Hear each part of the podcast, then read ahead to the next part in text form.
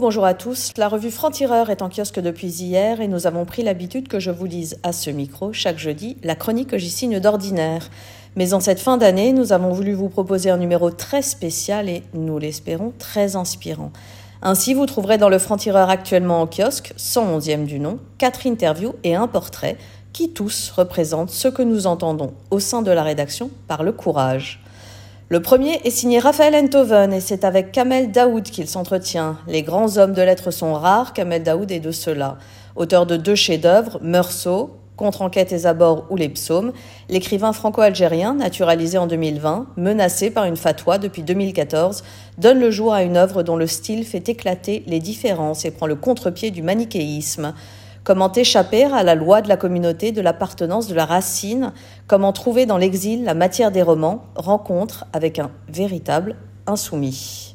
Dans ce numéro également, L'or Dossi par David Medioni. La journaliste de Charlie Hebdo a suivi le procès de l'assassin de Shaina, 15 ans, brûlé vive à Creil en 2019 par son petit ami. Deux ans auparavant, elle avait été victime d'agressions sexuelles.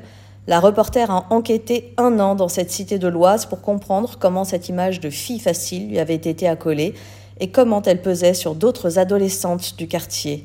Elle en a tiré un essai remarquable, La réputation, enquête sur la fabrique des filles faciles.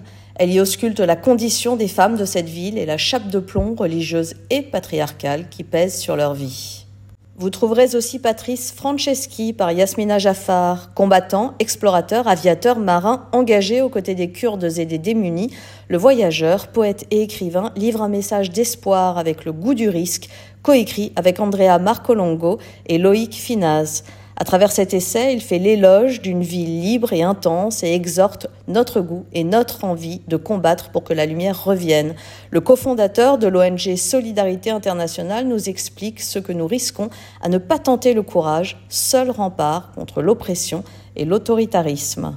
Dans ce numéro, c'est l'humoriste Sophia Aram que j'ai pour ma part interrogée.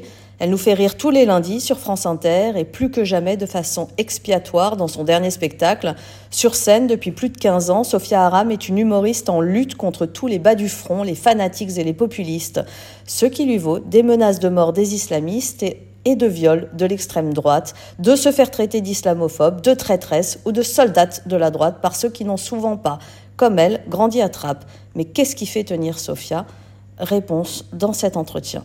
Pour finir, pas de portrait qui fâche, mais un portrait qui inspire, le courage lui aussi. C'est celui de la dessinatrice Coco et il est signé par Caroline Forest et Perla Messica. Survivante de l'attentat contre Charlie, Corinne Ray, dite Coco, met toute son énergie vitale et créative au service de la liberté d'expression. Agité de la politique, fou furieux de la religion, extrémistes ou hypocrites, tout s'y passe. Voilà, joyeuse fête à tous. La raison est un combat, c'est le nôtre à Franc-Tireur, combattre toutes les formes d'extrémisme aussi. Lisez-nous, rejoignez ce combat et la lutte pour que la nuance survive dans un monde qui n'a de cesse de se radicaliser. Belle journée à tous.